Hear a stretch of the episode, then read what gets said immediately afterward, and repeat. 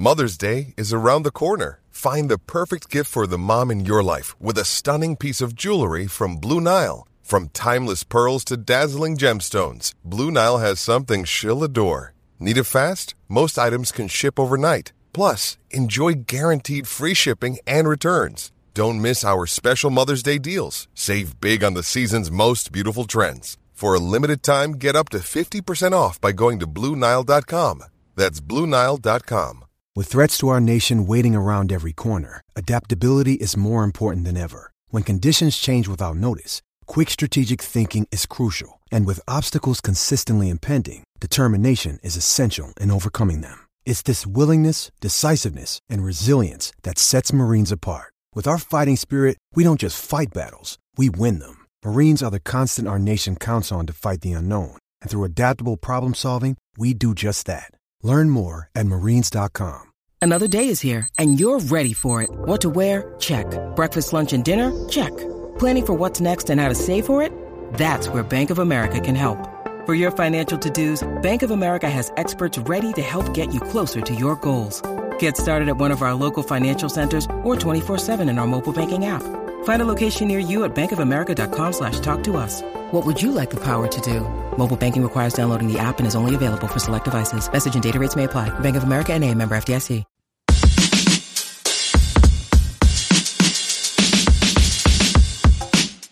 And welcome back to the Rock Chalk Podcast. I am your host, Andy Mitts. Today we have a ton of news to cover. We have Kansas women's volleyball in the NCAA tournament. We have Kansas going bowling for football. We actually know where they are headed to and who they are facing. Uh, and then we have, of course, there was just a absolutely ridiculous matchup of Kansas versus UConn on Friday night. So we have a ton to talk about. Helping me to do that is, of course, join me as always, Kyle Davis, the deputy editor over at Blue Wings Rising. Kyle, how you doing today? Uh, I'm good. My voice is still a little uh, shaky from Friday night, um, but we'll get to that. Uh, I'll say you would I you just, would think you were in the field house or something. Yeah, yeah, but it's good. I I suddenly have the urge to go bowling today. So yeah, exactly. So we're actually going to go ahead and start with women's volleyball because Kansas hosted um, the first two rounds of the NCAA tournament here in Lawrence.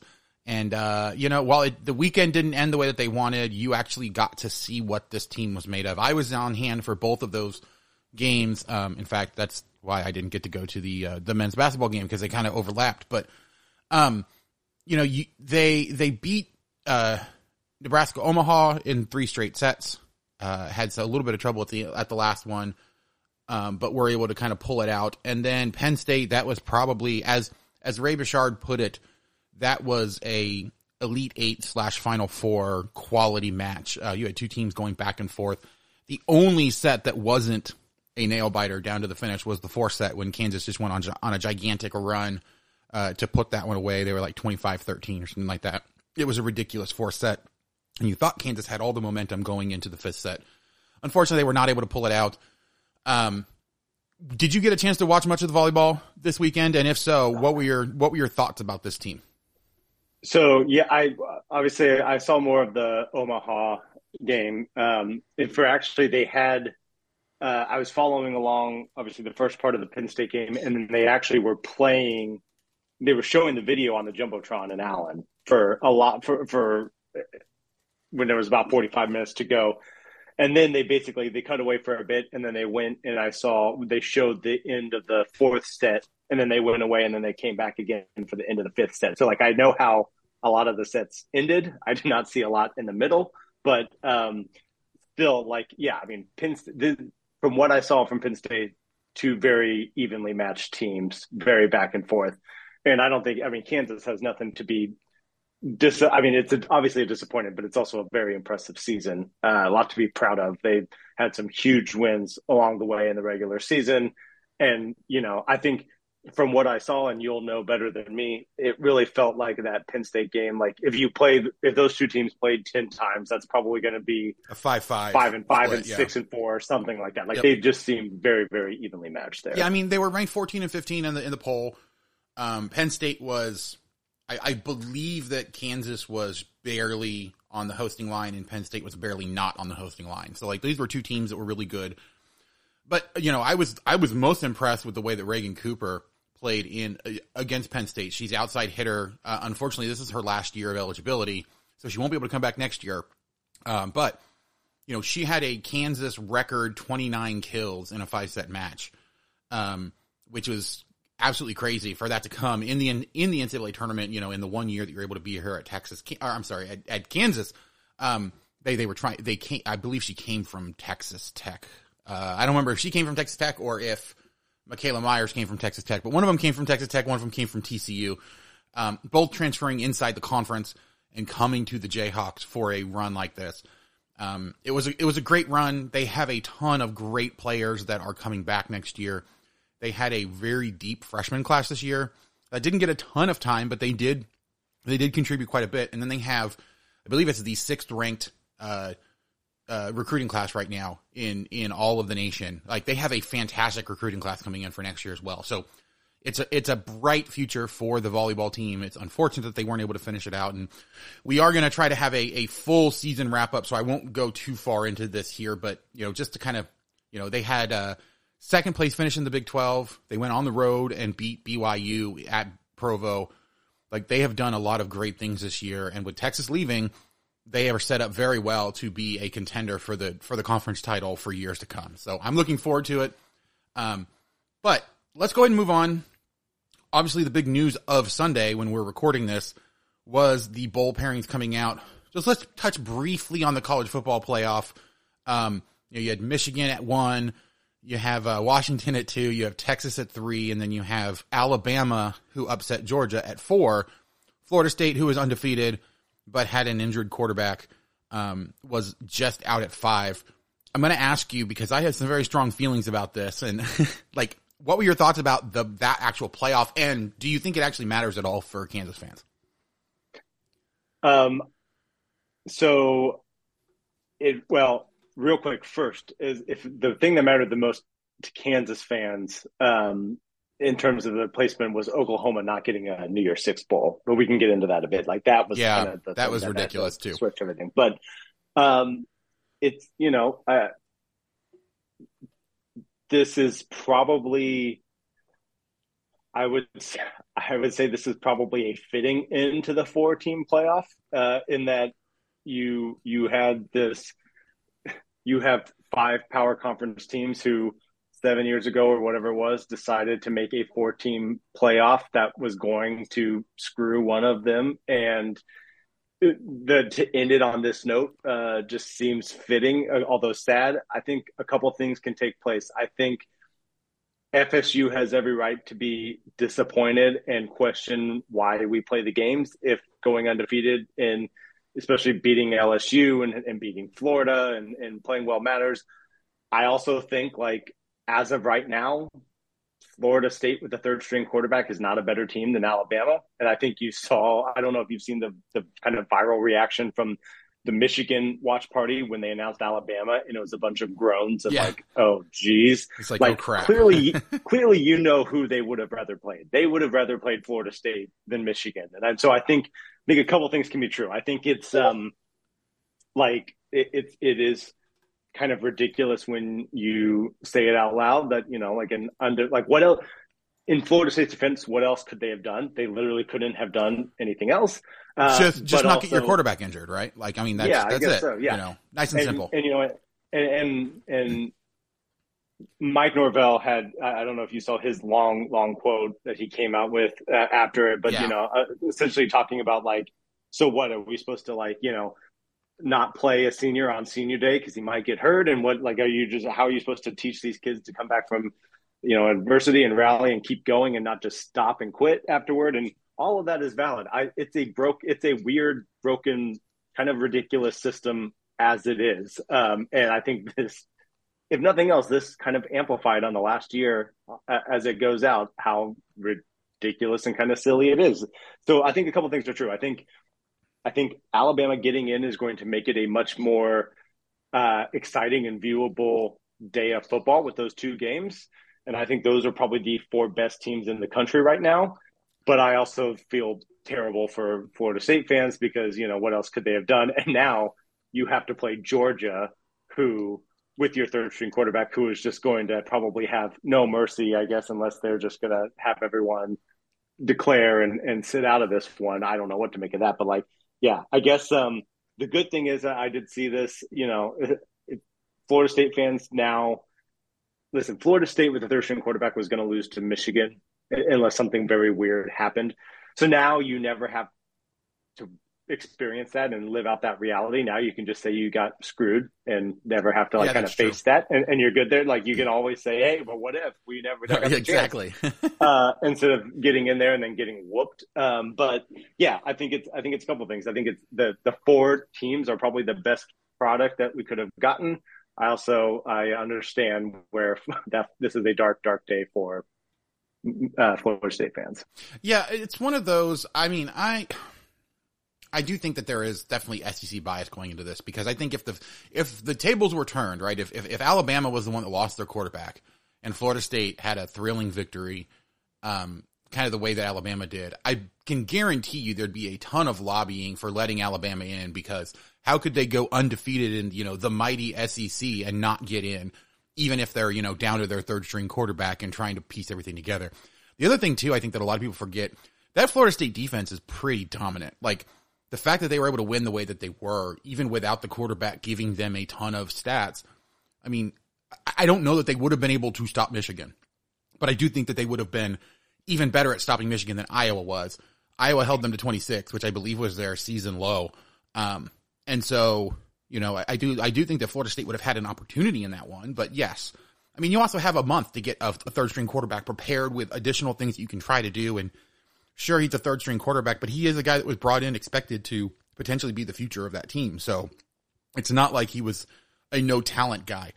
The real question for me becomes like, what's the point of, or I'm sorry, no, this is actually perfect, like you said, because we started this whole 14 thing with a bunch of controversy when Baylor and TCU, uh, you know, both got left out and I believe there was also uh, oh no, I was right. Ohio State got in over both Baylor and TCU because of co-champions and went to win a national title. So that was hugely controversial then. And now and why we, the Big Twelve dropped its championship game for like four years, and they said we're not actually going to let the championship game, the conference championship game, get in no, our no, way. And so that, yeah. that's that's why they brought the conference championship game back was because like they went and got that waiver because Baylor and TCU did not have that quote unquote extra data. Oh yeah, point. I guess that's right. You're right. Yeah. You're right. Yeah. Yeah. So um, you know, but I think it's completely just poetic that there's this much controversy about the four participants on the last year of the four. Um, so next year there'll be twelve. You know, I think we're going to have a very interesting playoff next year, and I'm looking forward to having more teams in the playoff, and we don't have to worry about this. It's much like with the NCAA tournament. Yes, there becomes a time where you're just adding more teams for the sake of adding more teams and not really getting anything out of it. But having 12 is going to be much better than four because anybody that you think realistically has a shot to win a national title is going to be able to be in that field. And you're going to be able to reward people who have great seasons, even if you don't think they, they actually have a chance to win a national title. So looking forward to all of that. All that is a lead up, of course, to Kansas getting their bowl, I guess, assignment. Was not very happy with where they end up going look, I know that Phoenix is a lovely place, but going to the Guaranteed Rate Bowl when you had options like the Pop Tart Bowl down in Orlando, you know, you had potentially the Texas Bowl, you had a bunch of different options that they could have potentially gone to. Kansas drawing the short straw essentially and getting shipped out to Phoenix the day after Christmas. I'm not really that happy with it, but what are your thoughts on where Kansas got put?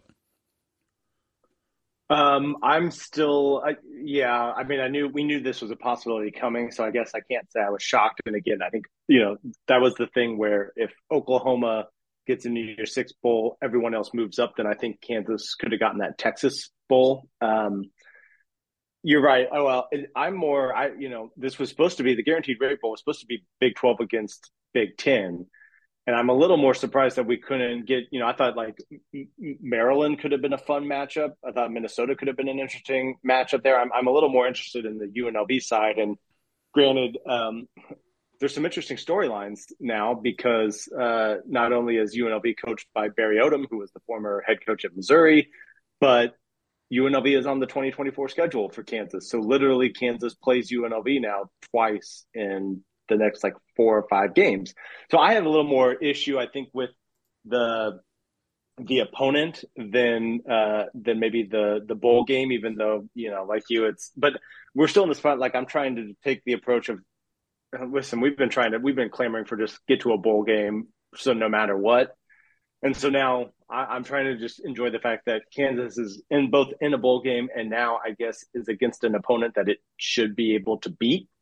Also, UNLV um, has a dynamic offense and not a good defense, so hammer the over because this has a chance to be kind of uh, Liberty Bowl 2.0 in terms of like I could see this game being in the 40s or or you know 50s. Um, so from a watchability factor, actually, it's probably going to be fairly entertaining.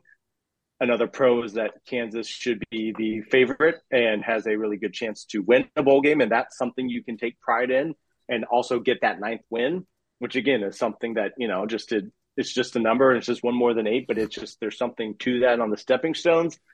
But obviously, I would have rather had it be like I thought. I thought Maryland was the most compelling matchup that we could have got. Like obviously, I was I was not excited. I saw Northwestern as the potential matchup in a couple of uh, prognosticators' uh, predictions, but like I-, I, thought Maryland would have been a really fun one. Uh, you know, Tua's little brother at quarterback, and and they've got a, a a lot more balance here. But yeah, I think also the fact that just you play UNLV again in like in September also just takes some of the shine away from it. But hey, it's you know I the day after Christmas is tough because travel, like you know, I don't know how many fans are are not associated with the program or with you know the athletic department are going to be able to to work the trip down you know the day after. So it would have been nice if it would have been the 27th or 28th to give people a little more time to maybe be able to get down there. Um, but you know what? It's a bowl game.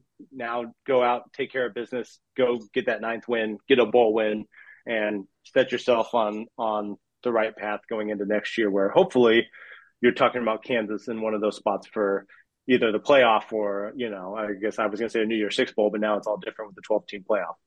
Yeah, I, I, mean I was disappointed because of the opponent. Honestly, um, like UNLV, sure they had a pretty good season, but I was looking forward to playing another Big Ten team, getting an opportunity, you know, to potentially have, um, you know, I mean it probably would have been someone like Northwestern or Maryland or something like that, but it would have it would have been interesting, like you said, and so I was looking forward to that. Unfortunately, um, you know, or I was just looking forward to Orlando. Like Orlando would have been a whole lot of fun. I'm not going to be able to go cover the game in person like I did last year, unfortunately. But um, you know that I probably wasn't going to be able to, regardless of where it was. Although if it had been down in like Texas, the Texas Bowl, or you know at, at NRG Stadium or something like that, I might have been able to swing it. But um, I, I, am glad though that they're not going back to the Liberty Bowl. Like Iowa State can have that against Memphis. I don't really care. Um, that's not a great place to play a bowl game, unfortunately. So, um, but and I think I saw they try not to have people go back to back bowl games Correct. anyway in the same spot. So it was it seemed like it was always either going to be guaranteed rate or the Texas one. And and yeah, like I said, I think I think Kansas is in the Texas Bowl if Oklahoma gets one of those New Year Six spots. Uh, and when they didn't, that kind of sealed the fate. Yeah, unfortunate, but like you said, um, I think Kansas is going to have a really good opportunity to win this one. Um, I will be very interested to see. Obviously, this will be, uh, you know, my my expectation is that Andy Kotelnicki will not be coaching the team in the bowl game. That instead he'll be up at Penn State already trying trying to get stuff kind of going there, getting familiar with the personnel up there. I could be wrong. He he could finish out the season, but at the very least, it's an opportunity for us to see how Jim Zebrowski, you know, calls plays, what he does with this team, and you know, he is technically the co-offensive coordinator right now, but I have a hard time imagining they're going to have Kotelnicki continue to call plays even if he's still here just because they want to start getting ready for next year. That's the entire point of the bowl game. Yes, you want to reward seniors who are playing, but you know, I don't think that changing over to to Zebrowski, who's already been super involved, and you know, and, and and that's the other thing. Obviously, we need to talk about that. Um, so let's let's go ahead and actually transition over to that. Obviously, the big news for last week for um, coaching wise was Andy Kotelnicki moving to Penn State, being hired by James Franklin to be their offensive coordinator. And I, and I, and I put this up over on, on Blue Wings Rising. This is a move that I know that a lot of Kansas fans are upset about. Um, but this is something that I think that made a lot of sense for Kotelnicki. Um, you know, as much as or as as successful as he's been here, as much as he's been a hot coaching commodity here, I have a hard time imagining that a Power Five level team is going to bring him in as a first time head coach if he's been with Andy, I'm sorry, with, with Lance Leipold for 10 plus years. It's not that he, that people don't trust his offensive acumen, but you look at just how well this whole program is set up and how big of a footprint, you know, it has uh, of Lance Leipold on it. And it's not hard to imagine that somebody would look at that and say, yeah, he's done it at Kansas, but it's, it's, it's a lot like Andy Reid with the Kansas City Chiefs. All of his offensive coordinators, the big question was, is it Andy or is it the offensive coordinator? And so I think this gives him an opportunity to go out and show that he can have that same sort of success as an offensive coordinator in a completely different, you know, situation. He can bring in his ideas, can change it to mold what he wants as opposed to following what Lance Leipold has set up. And, you know, it makes a lot of sense, I think, for him. From what I understand, uh, money was not the issue. Kansas was ready to make him one of the highest paid coordinators in all of college football, which is kind of crazy to think about but uh, no, he he wanted this opportunity. Penn State could ma- pretty much match the money, so money wasn't really an issue at all. It was just a matter of where he wanted to be. And for his career, it made the most sense for him to move on. We always knew this was going to happen. I think it's just happening sooner than a lot of people were expecting because we expected them to be able to get Kansas back to respectability, get them back to being a good team. And they've done that in just three years. And so now it's time for Kotelnicki to move on, for Lance Leipold to bring some additional people through the coaching staff and – you know, it's it's bound to happen at some point. It's just a matter of keeping this train rolling with new people. Yeah, you can't you can't be mad at at Kotelnicki at all. I mean, because that's the thing is that you know um, you to your point. I think he I think it's it's clear that he has aspirations to be a head coach one day at the Power Five level. And if you are the one who and like listen, Penn State has been that team that's that's always ranked, always good, but defensive led and just not very exciting or original or inspirational on offense. Like they just, it, it hasn't been working. And so if you go in and you turn that around at Penn State and have them be averaging 35 points a game, which also then would probably mean they're in the playoff conversation and um, have that train rolling. It's just, you know, it's, it's, it's the same thing as as why guys go and, and be the Alabama offensive coordinator for a year or two and then automatically get a head coaching job. It's just a bit much easier stepping stone for him and and also for the reasons that you pointed out. So yeah, there's no um I think Kansas fans can't blame them. I mean, you know, you are we are very fortunate in that like from a basketball standpoint, you're like one of one of the only schools where people don't leave for better opportunities because there aren't any. In football, that's not as much the case, you know. It's and and you got to let him kind of you you you know he was as instrumental in this rebuild as anybody, and the way that he transformed the offense and the way he got the most out of both Jalon Daniels and uh, Jason Bean, and frankly anyone who was in there, but also so you, you got to be happy for him. You got to appreciate his his time in here and what he's been able to do and also think that you know what it, it does feel like Kansas is still in a really good spot from a offensive schematic uh, standpoint, and that's the great thing about now. Obviously, um, obviously, it's not the, the bowl game necessarily. A bunch of fans were excited about, but now you have a whole month that Coach Z, to your point, like he's yes, he's the co-offensive coordinator now.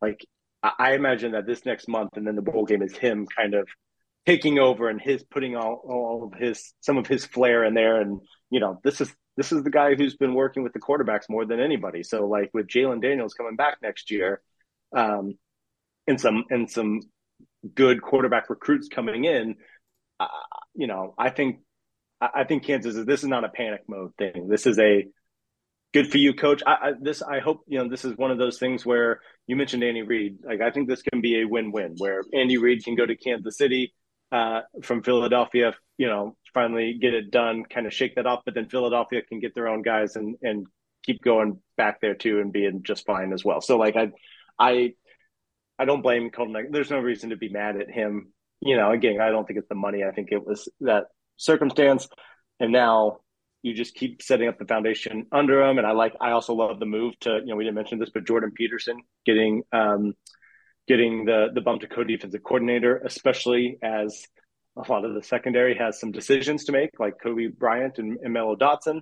I don't I don't think we can underestimate that. But um, yeah, I think this could be. I, I think I, I'm not worried about Kansas's offensive future now. I think they're still going to be quite dynamic next year, and I do like that we now have the next month and then the bowl game for uh, you know Zebrowski to to put his start putting his stamp on things and seeing what that's going to look like. Yeah, a, a couple other things keep in mind. Like one, this is a very, I guess, uh, tag team type of coaching approach, right? Like Kotelnicki was not the guy and he like dictated from on high what he wanted to see for the offense. This is very much a collaborative effort where Kotelnicki, you know, was able to focus on the the tight ends in terms of position coaching. They were able to kind of all come together and throw around ideas. And ultimately, it was more of a collaborative effort where Andy Kotelnicki called the shots. Like he was, you know, he made the final decisions, but he was not the only guy in the room that was offensively gifted that was able to think about what they were able to do or come up with really good ideas. The other thing to keep in mind, Jim Zebrowski has been the offensive coordinator for Lance Leipold before. They have won national championships at the D3 level at Wisconsin Whitewater with Zebrowski as the offensive coordinator. The only reason Andy Kotelnicki ever became the offensive coordinator for Lance Leipold was because Zebrowski moved on to go be a head coach for him himself. And so you know, it's an example of, uh, you know, uh, kind of like Matt Nagy coming back to the Chiefs, you know, after he went to go be a head coach with the, with the, with the Eagles. Like people move in and out of these positions and now he is back. Now Zebrowski's back leading the offense for the Jayhawks. Um, I'm not, again, I'm not worried. They've all worked in these kinds of roles before. There are definitely some new faces, but like you said, it's not a huge change from what they were doing before. They just have a couple different personnel that they're having to move into different roles. And, you know, they should be able to hit the ground running and keep going. Like, it's not like the base of all of this is changing, right? They're not, they're not, we haven't heard of any kind of decommitments after Andy Kotelnicki left. And I think that's because of, you know, how well um, the position coaches are involved in that recruiting. And, you know, I don't, I don't really expect there to be very many recruits leaving. So it's going to be a lot of fun. I do think while there is definitely a loss there, you, you do, you know, kind of feel bad about what Kansas is losing in a in a uh, I guess a a proven offensive play caller at the Power Five level.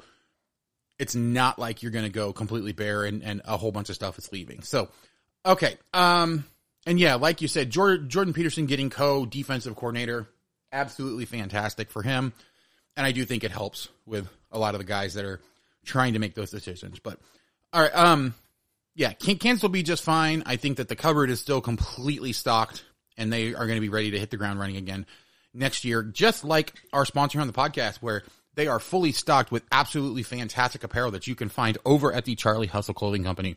Charlie Hustle is a vintage inspired clothing company based right here in Kansas City that has absolutely fantastic vintage collegiate apparel. And they want you to be one of the best, best, best dressed fans this holiday season. Right now, they do have a ton of great stuff over at charliehustle.com.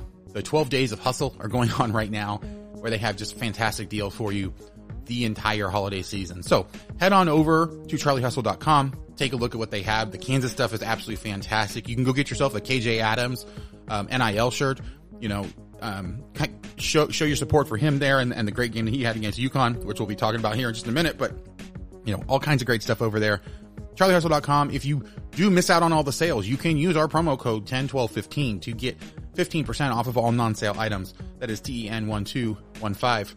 Um, but charliehustle.com, vintage made fresh.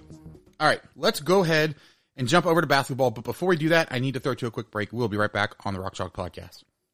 Hello, it is Ryan, and we could all use an extra bright spot in our day, couldn't we? Just to make up for things like sitting in traffic, doing the dishes, counting your steps, you know, all the mundane stuff. That is why I'm such a big fan of Chumba Casino. Chumba Casino has all your favorite social casino style games that you can play for free anytime, anywhere with daily bonuses. That should brighten your day a little.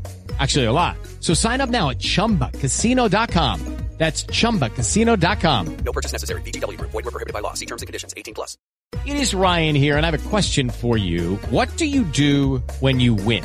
Like, are you a fist pumper? A woohooer, a hand clapper, a high fiver. I kind of like the high five, but if you want to hone in on those winning moves, check out Chumba Casino. At ChumbaCasino.com, choose from hundreds of social casino style games for your chance to redeem serious cash prizes. There are new game releases weekly, plus free daily bonuses. So don't wait. Start having the most fun ever at ChumbaCasino.com. No purchase necessary. Group. Void were prohibited by law. See terms and conditions. 18 plus. Hey guys, it is Ryan. I'm not sure if you know this about me, but I'm a bit of a fun fanatic when I can. I like to work, but I like fun too. It's a thing. And now the truth is out there. I can tell you about my favorite place to have fun. Chumba Casino. They have hundreds of social casino style games to choose from with new games released each week. You can play for free anytime, anywhere and each day brings a new chance to collect daily bonuses. So join me in the fun. Sign up now at ChumbaCasino.com. No purchase necessary. VGW Group. Void were prohibited by law. See terms and conditions. 18 plus. And we're back. I am here with Kyle Davis, de- deputy editor over at Blue Wings Rising. We obviously just got done talking about football and volleyball. It is now time for, I mean, it is that season. It's what everybody really wants to talk about, right? We have Kansas foot or Kansas basketball with an absolutely ridiculous matchup on Friday. Before we get to that one, though, I do want to ask about the Tuesday matchup because you you were there at that game as well. It seemed like Kansas was a little sluggish, that something was going on, and they did not either. They didn't take um, southeastern Louisiana. Was it no southeastern Illinois? Eastern Illinois. Eastern Illinois. Oh my gosh, there's so many different. Kansas women played southeastern Louisiana, and uh, I've been mixing up which one is which all week long. So Eastern Illinois. Kansas didn't. I, I don't know if Kansas didn't take them seriously or if something else was going on, but um, they definitely struggled in that game. Was there anything from that game that worried you, or was it just one of those games where stuff is just weird and it happens to to to, to look bad? I think it's more the latter. I think it was a look ahead. There wasn't as much energy or or intensity there. You you know, I, um, Jordan Booker, Tiger is his nickname from Eastern Illinois, hadn't played the last three games. I think he had a broken nose or something like that.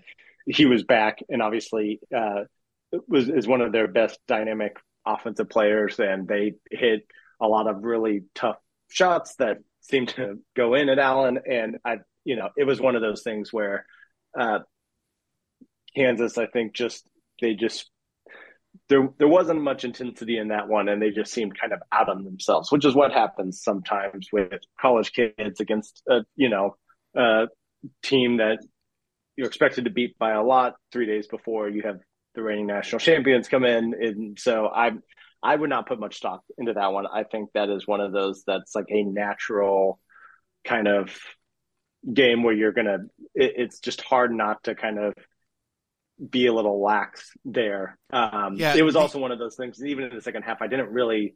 It got closer than it should have, but it was also one of those things where I never really felt like it was in that much danger because it, it seemed like just you know Kansas was going to be able to get something if it wanted. It just never seemed that interested in just putting the game away. Yeah, I mean they led by 13 at the half. Um, they were only up by seven going into the last 10 minutes of the game, but yeah, it never really got that much closer. Um, the other thing to keep in mind, you know, they took uh, Eastern Illinois took 22 three pointers and made nine of them. They were shooting 41 percent on the night. You know, they were eight. Uh, they were eight of 10 from the free throw line. Um, you know, Kansas, on the other hand, you know, they averaged or their points per possession was 1.08. They, you know, shot 60% from two and only 21% from three. They only made three out of 14 three pointers. So the, the three pointers were off. You didn't have McCullar, Harris, or Dickinson hit a three pointer the entire night, which you normally do. Um, you know, you had Furphy made one, uh, Marco Jackson made one, Nick Timberlake made one. Like you had guys that normally will make a ton of threes or have really good shots that just weren't shooting well. And Kansas missed six free throws. So it's like they had tons of missed opportunities, tons of, you know, issues, I think there. They only had 10 turnovers though, which I think is a positive sign. Like it was a much slower game, I think, than Kansas would normally play. You weren't really that worried about it. I think it's just one of those off nights where you had to have some guys on the bench step up and enough guys did to be able to cover the, the things that weren't going well. Um, I, I know I'm definitely a little bit worried about the, the shooting slump for Dajuan Harris, who is not, you know, he, he had that, fi- that game where he got on fire against Kentucky, but after that, I don't think he scored more than three points the rest of the year in any other game the rest of this year.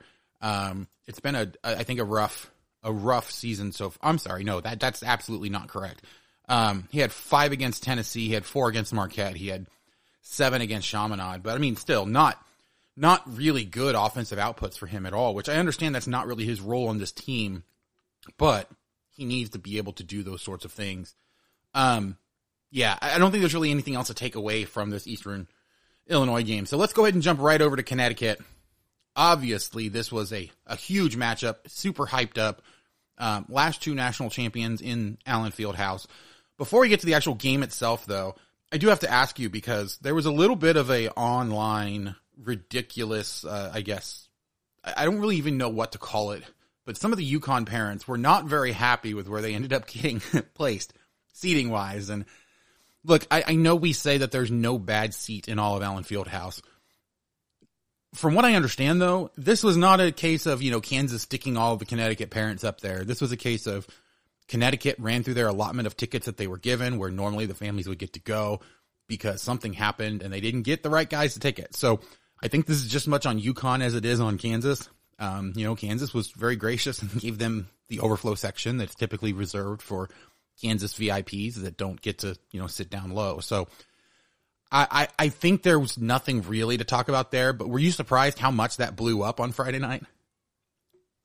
Um, my there were there was a lot of UConn fans there, and I will say that this is not all of them because there were some that were very gracious and and kind. There was also a lot that were very loud and obnoxious, and there was a bit of a East Coast snobbery there. So does it surprise me? No. Um, is it was it completely overblown? Yes. Um, and like, what what do you expect this game? Like, I could have sold my tickets for three hundred dollars a piece. like, what do you want? You want to kick David Booth out of his uh, courtside seat so that Donovan Clingan's dad can sit there? No, come on. So no, it was ridiculous. It was dumb. Uh, and they just, you know, you're, you're you're traveling to a road environment. I think yeah, I think what your explanation uh, is the correct one, and like you're you're fine. Don't worry about it. Yeah, I, I, just do. I do think it's kind of funny that you know I, I, saw the overwhelming postings online of all the people talking about how great of an environment it was, and how you know a ton of Connecticut fans that were like, "Man, I I really wish that we could have this kind of environment, you know, for our home court." Um, I do find it hilarious that you know the only people responding to his post about that uh, that were you know it was like Kansas fan or Kansas State fans talking and Missouri fans talking about how horrible Allen Fieldhouse is. It's like when when the only people saying anything bad about your arena is you know your two biggest rivals, um, it means you're probably doing something right. So yeah, all right. So to the game, you know I, I do think though that at least part of it is kind of indicative of the way that Dan Hurley in Connecticut has kind of portrayed themselves, right? They've they've kind of come in with this expectation of being the national champion and Dan Hurley's comments about how the Big East is far and away the best conference in all of college basketball and you know how basically, you know, like it just seems like they've come across as a very arrogant in the media, very arrogant in terms of the way that they expect to be able to perform and while yes, they won a national title last year, I don't think that this team is as good as the last one. I also don't think that this Connecticut team is, um, you know, that they were the best team last year. I think they just were able to get through everything the best. So, um, you know, we talk about crapshoot all the time about what that NCAA tournament is. I'm not really that surprised that, you know, the, the, the team that won it may not have actually been the best, but coming into this game though, like looking at, at the way that this game played out, was there a particular stat line, a particular player, something that really surprised you? Um, no, I mean, I knew, I knew that it was. I said it in the preview. It was to be the same thing as Kentucky. Whereas the outside of Cam Spencer, the Huskies were not shooting the ball from deep uh, up to their potential and level, and that mainly fell on Tristan Newton. And so I even said there, I like, we are going to be writing about this just like we wrote about the Kentucky game, where it's like everyone outside of Antonio Reeves is shooting 26% from three. One of them is going to go off and it was Dilling, Rob Dillingham, and honestly, you know, Reed Sheppard and all of them. I had the same feeling it was going to happen, and so the Tristan Newton blowout, you know, six and nine from three didn't really surprise me. That I, I, it was, it's not just, just so you know, Tristan, that's not replicable. Like hat tip to you. It was an incredible performance. It was also I don't know. He probably hit at least three of the six in the last three seconds of the shot clock fading away at like uh, from three. Like they, they were incredibly high, highly difficult shots. I also think if if Samuel Jackson wants to take some shots at Hunter Dickinson about flopping, maybe take a look at Tristan Newton when he's shooting threes and kicks those legs out so far that he just falls on his butt. Like that was interesting. And I think the biggest shocker of the game, honestly, is that Dan Hurley did not get a technical because he was. It looked like Connecticut had six guys on the court most of the time because he was so far out there. The refs kept putting their hands out to him. His other assistants were going nuts. Like I can't believe he didn't get teed up, but it made for an incredible atmosphere because that thing, the the the the energy in the field house was as good as we've seen in a long time. Um, and that's what some of UConn fans talked about is that it's not just the student section; it's literally everyone. And you could tell for you know, no matter what UConn thinks like they just don't play in environments like that. And early in that game, they were a bit shook. So we were sitting, we are sitting in the side, we're across from the Kansas bench. So we are in the side where Kansas shoots in the second half, UConn shoots there in the first half. And there were a couple times in the first half during that run where Juan Harris would get the outlet pass and go on transition. And Cam Spencer looked like an absolute deer in the headlights as he's running toward him. Like the the difference in body language between Cam Spencer and Dajuan Harris in the first half is all. If you didn't watch any of it, and I just showed you pictures of like stills of their faces and those, you could have said, "Yeah, Kansas is up nineteen to six or whatever it was." Like they they look shook, and and it's understandable. This is a tough place to play, and you you know, and credit to UConn for coming back. And listen, they did it with a lot of tough shots. Like there's games you simulate this game a hundred times with how it happens with certain things, and they they miss half of those tough threes and don't get some of those calls, and it's Kansas by 15 or 20. But they did a good job of doing this. But I think this is this game was more about Kansas and less about UConn because um, this was one they took care of the ball, eight turnovers. We knew that was going to happen. Like if if all we've been saying this all the time, like the Kansas offense is good as long as they just stop turning the ball over. And you knew UConn was such a good offensive rebounding team, and they just dominate the boards just overall. Kansas came out and there was such an impetus on grabbing rebounds and only limiting to UConn to one shot. And you saw that early. Kevin McCullar was jumping up for rebounds like I had not seen him this year. KJ Adams was fighting for rebounds like I had not seen him this year. So I think there was a there was a lock in and focus on the rebounding in and then just the overall defense. Like we're going to have to start talking about this Kansas team as being one of the best defensive teams in the country. The way that they switch the the very tactical motion offense of UConn, which all of their off ball motion is intended to either cut right to the basket or to get open shots. And KJ Adams was a masterclass switching those. He was switching on to Newton and to Spencer, and Spencer wanted absolutely no part of him. Uh, Kevin McCullar obviously was excellent defensively, and even Elmarko, I think you've seen quite a bit of improvement on his um, ability to keep guys in front of him uh, and not be a liability on defense. And so the defense, I think, really stole the show. And then you know we could talk about the offense. Obviously, Kansas the, the when they're hitting some threes like that without taking very many, that's big. But they're just such a good team inside the paint, and when they play defense like they do, and they rebound like they do, and that was the key. It was stop letting opponents grab offensive rebounds and getting second and third chances and stop throwing the ball into the, the third row and giving up offensive possessions, and you're going to be fine. And I think those were the areas that Kansas did very, very well that we didn't see in Maui necessarily. And it was one of the reasons why they won the game. Oh, yeah. I mean, you, like you look, they only had eight turnovers. And sure, Connecticut only turned it over eight times, but Kansas plays good face up defense. So they don't necessarily need to force a ton, a ton of turnovers from the opponent to be successful defensively.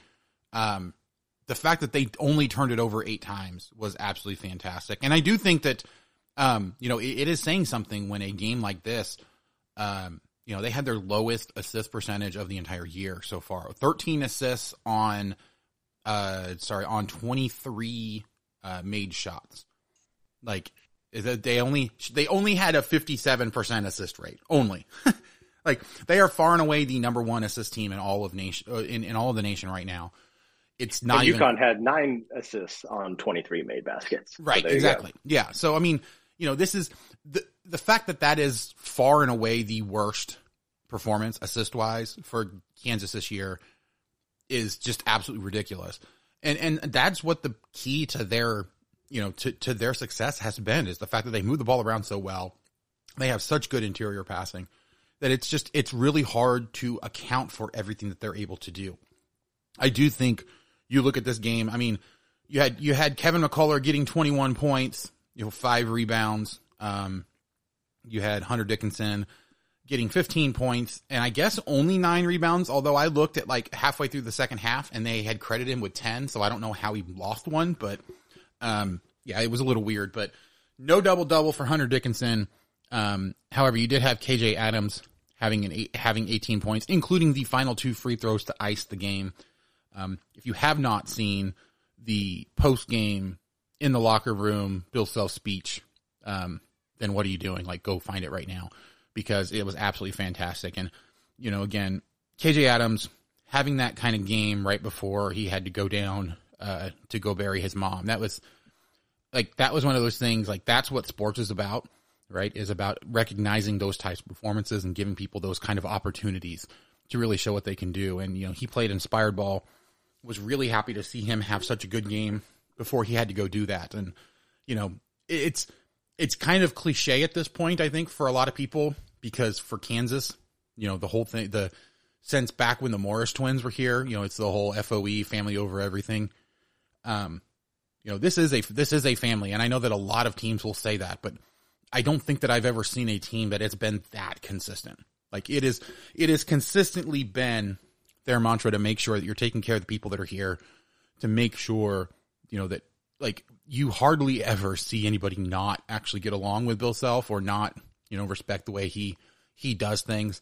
I can only think of a couple examples where there was enough issues that it that it actually made an impact on things, and so to kind of see what they're able to do there and see the way that this team kind of rallied around KJ was just absolutely fantastic. So, um, And KJ, KJ right now is, I, I think, sneakily putting up an amazing season right now. Like, I don't know if if many people know this. He's right now fifth in the entire country in field goal percentage. He's shooting seventy one point two percent, which is better than Hunter Dickinson. Obviously, Hunter takes more shots, but like the evolution of KJ's like that six to eight foot floater that he's got over bigger opponents is is becoming deadly right now and he's you know even just he's actually now up to 23rd in just uh effective field goal percentage nationally and so he's uh his true shooting percentage is also in the top 100 you know he's he's 58th in um uh in percentage for for two point makes uh, on their own like he is doing an incredible job with limited like he he's not going to take a bunch of the shots. All he needs is basically eight or ten uh, shots a game, and he's he's got it. And I think the the thing that the why like him and Hunter Dickinson together is just a better pairing than I think even I anticipated coming in, and what Kansas was desperately missing last year. One, now you have like this is what KJ needed defensively, which is to play the four and then be able to, you know, he can guard Alex Karaban and get switched off onto Tristan Newton and stay with him, and then get also then switched off into Cam Spencer and, and guard him on the three point line and contested. Like you let Hunter go up against the the other seven footers, and now you have KJ switching everything def- defensively. But I think the most impressive thing I saw there was a this was somewhere midway in the second half. Um, when it was you know constantly trading baskets. It was either KU by by two or four, and this was right in front of us. And Hunter and KJ ran basically a two man pick and roll over and over. Where started at the three point line. I want to say it was um, uh, Hunter, uh, you know, doing the pick for KJ. Basically gets to the foul line. Another one back to where KJ returns the favor, gets kind of down by the post, and then uh, one final one Hunter hits KJ, he does the floater, and Kansas back up four. And the way that they're able to pass between them, honestly, run uh, again a two man game, but just the two of them, and the way that KJ now can play defense when he is at the four and not the five, like this is what you em- embodied uh, or this is what you pictured as like the best case scenario when you brought Hunter Dickinson in, and it's showing early. And obviously the guards are going to get better. And we can talk about the bench and and Elmarko, but like from a post perspective, like this is a match made in heaven, and KJ is not going to get the attention as obviously like Kevin and Hunter are playing, you know, at a first team All American level right now and and deserve it.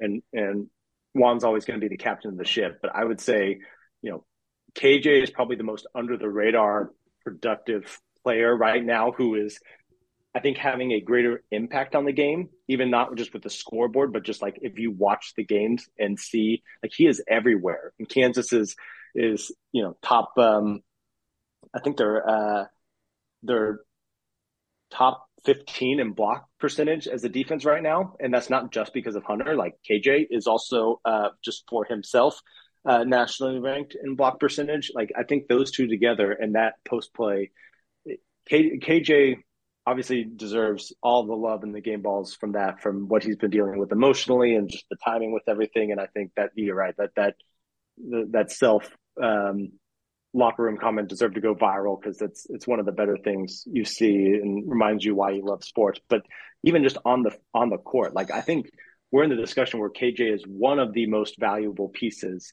and because he is playing so well, in addition to Hunter and uh, Kevin, you've got kind of this big three here to where it it kind of masks some of the deficiencies that are coming on the bench, which I still don't think are deficiencies yet. It's basically KJ's performances right now are buying you more time with right. guys like Johnny Furphy and uh, Jamari McDowell and Elmarko Jackson. Yeah, and, and so that, I mean, let's yeah. let's let's go ahead and put it this way: like you look at KJ Adams across the board this year compared to last year, and obviously small sample size. There's still time for stuff to change, but um, across the board in every single stat except for his offensive rebounding and his free throw percentage, he is better this year than he was last year significantly better this year than last year. He is, you know, his his shooting percentage is up by 10%. His uh you know, his uh let me see. His assist rate is up by an entire an entire percent. His block percentage is up by, you know, six tenths of a percent, which I mean is a pretty big amount. Um, you know, he's getting more steals, he's doing he's he's committing less fouls and he's drawing more fouls. Like this is just it's it's ridiculous looking across the board at just how much better he's gotten from last year to this year. And, you know, he won most improved player in the Big 12 last year. Like the way that he has taken this additional jump, if he can continue this through all of conference play, which again is, is, is a big if, but he is playing at a most improved player in the Big 12 type of season again. And he's not even the best player on his team. The fact that he is able to, and, and I mean, I think, I do think, I do think even just, uh, you know, not just the stats. Like you look at what he's done, he is now playing two or three different positions at a time. Um, he is able to rotate into a lot of different stuff. He can play the wing, he can play the four. You know, when when they needed, you know, when when UConn started pressing and they needed somebody to bring the ball up, KJ Adams was able to bring it up a couple times. Like he can do a lot of different things that I don't think we've seen yet. And I do think that this is giving him the opportunity to play a lot freer, to try a lot of different things and you know, he is, I don't think he's ever going to be the star, but he is going to be one of those crucial support pieces that are behind the star that always gets the credit from the star because of what they've been able to do. I could see him having a successful NBA career as kind of that utility, you know, three and D or not three and D, but like defensive guy that is, you know, like mopping up rebounds and all that. Like he could be a very successful NBA player or be very successful overseas. He is he is showing the abilities that he does have, and yeah, having Hunter Dickinson is you know obviously a huge boon for him, but it's allowing him to play in what's going to be his more natural role anyway. And when you look at just the NBA level, like a a uh, slightly shorter but way more athletic four man who can guard one through four is and who can run and jump and, and, just you know dunk on anybody and has insane athletic ability is more and, valuable and fantastic interior passing too because that's one of the things right. that's hard that's to just, find. That's a more that's a more valued skill set in the NBA right now than a seven foot two back to the basket five man is. So yeah, I mean I think he is. Um, I don't know. I can't remember if it was Jonathan Givony, uh, one of the Draft Express guys who was basically raving about KJ Adams switching all these screens and guarding out on the perimeter uh, from the game, and and yeah, I think he's starting to catch some eyes. And, you play UConn at home uh, that in front of uh, scouts and a national TV audience, like that's and you and you do this well and do this many things, like that's going to add to your attention level. Yeah, I mean it's it's just crazy to think that he could be um, the third best player on the floor for Kansas this year, and could probably end up, you know, being the most improved player in the Big Twelve and going in the draft this year because he is playing at a high level right now. All right, I think that's going to go ahead and do it for the Connecticut recap. Let's take a quick look because this week we do have coming. Oh, I'm sorry. Uh, one other note: uh, we did have a couple games for women's basketball. They did beat um, Southeastern Louisiana um, in their first game. They went on the road on Sunday against Texas A&M, and it was a defensive battle for most of the game. Unfortunately, Kansas kind of ran out of steam at the end. They have had a very tough schedule at the beginning of the year, and so while they are under 500, they're at three and four right now. They have also played four top 25 caliber teams so far. None of them at home. So like it's hard to it's hard to take a lot of positives out of this other than the fact that they have been competitive in every single one of those games. But it's also really hard to take any negatives out of it because they've been very competitive in games that are either on a neutral site against the best teams in the nation or on the home floors of Penn State and of Texas A&M, two teams again that are performing at a top 20 25 level. So um they do have a couple games coming up this week as well. Um, we will definitely be keeping track of those, and I am planning on having a more um, women's basketball or and volleyball focused episode coming up here soon, so we can really kind of dive deep into those. But just final thoughts here. Looking ahead to the week, we have two local teams. We have UMKC coming up here at Allen Fieldhouse uh, on Tuesday, and then Saturday again at home against the Missouri Tigers obviously one of those games is a little bit bigger than the other.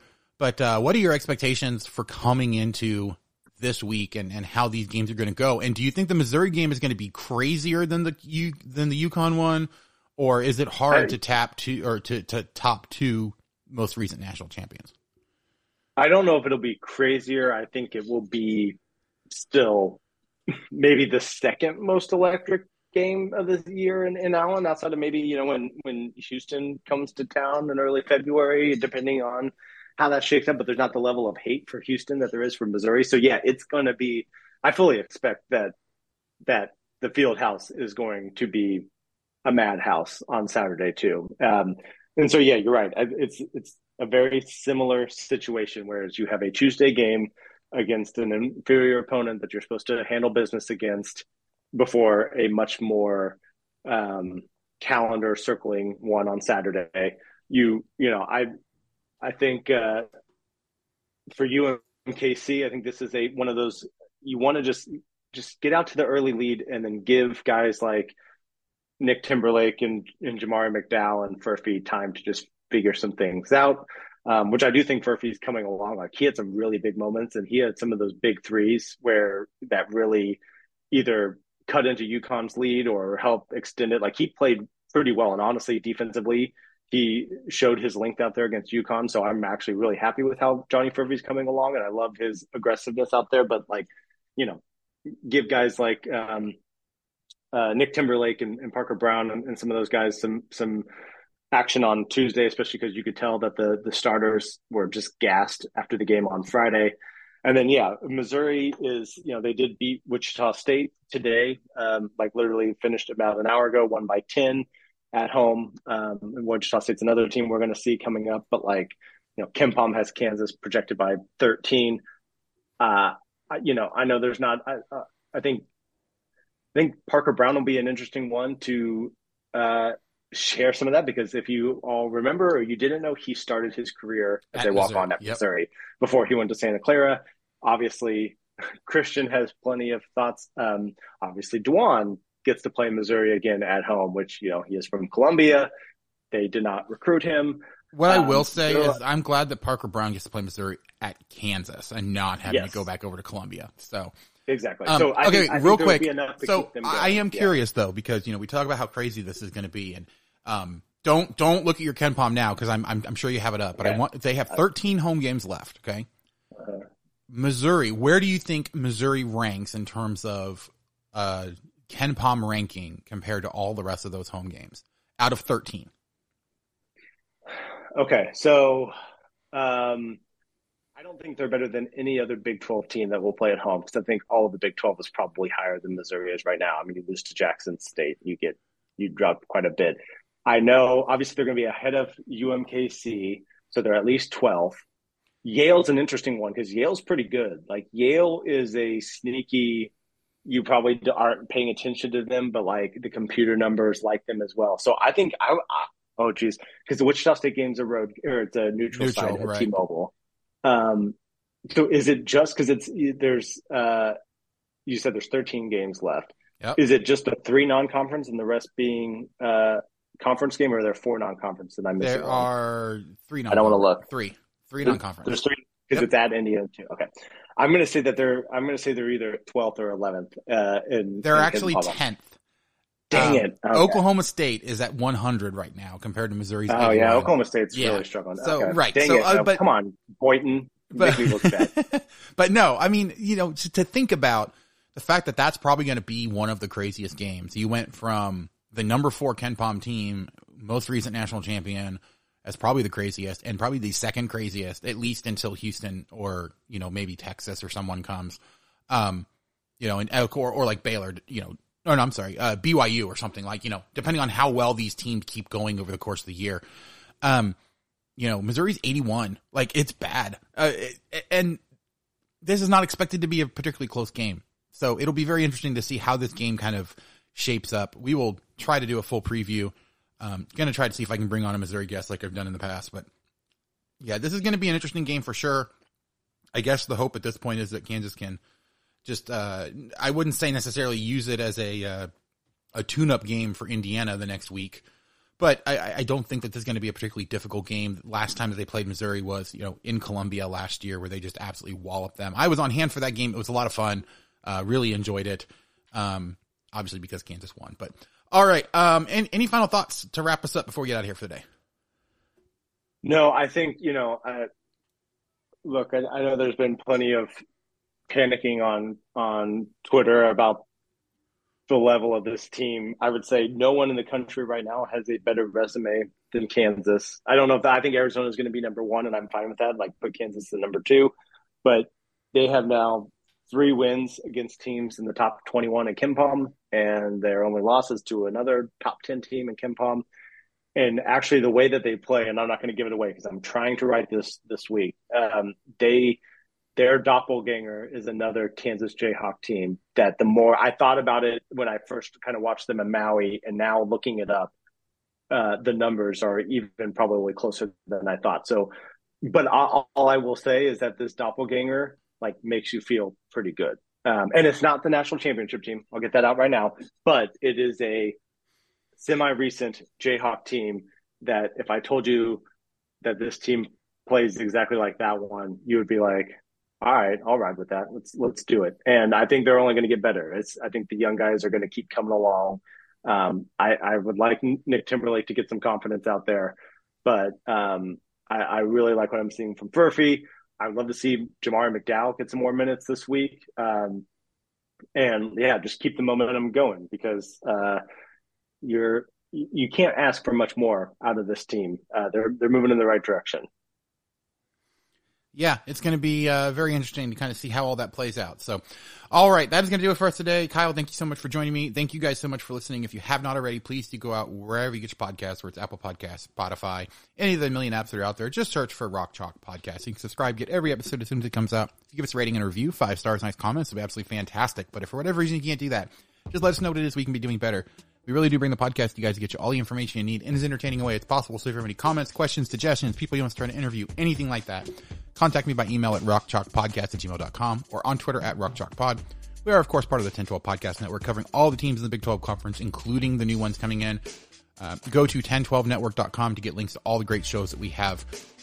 Of course, we are also having, or we also have a Patreon site. You can support us over there, patreon.com slash 1012 network. There's some great, fantastic, exclusive stuff over there. I highly recommend you guys go check it out and you can support us at the same time. But make sure you visit our sponsors, Charlie Hustle, uh, PrizePicks. They have some great deals for you guys over there. But that's going to do it for us today. Thank you guys so much for listening. We will catch you guys next time on the Rock Chalk Podcast.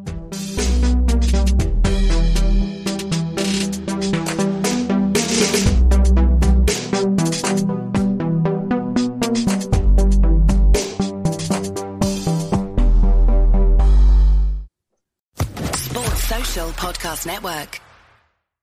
Lucky Land Casino asking people what's the weirdest place you've gotten lucky? Lucky? In line at the deli, I guess? Aha, in my dentist's office.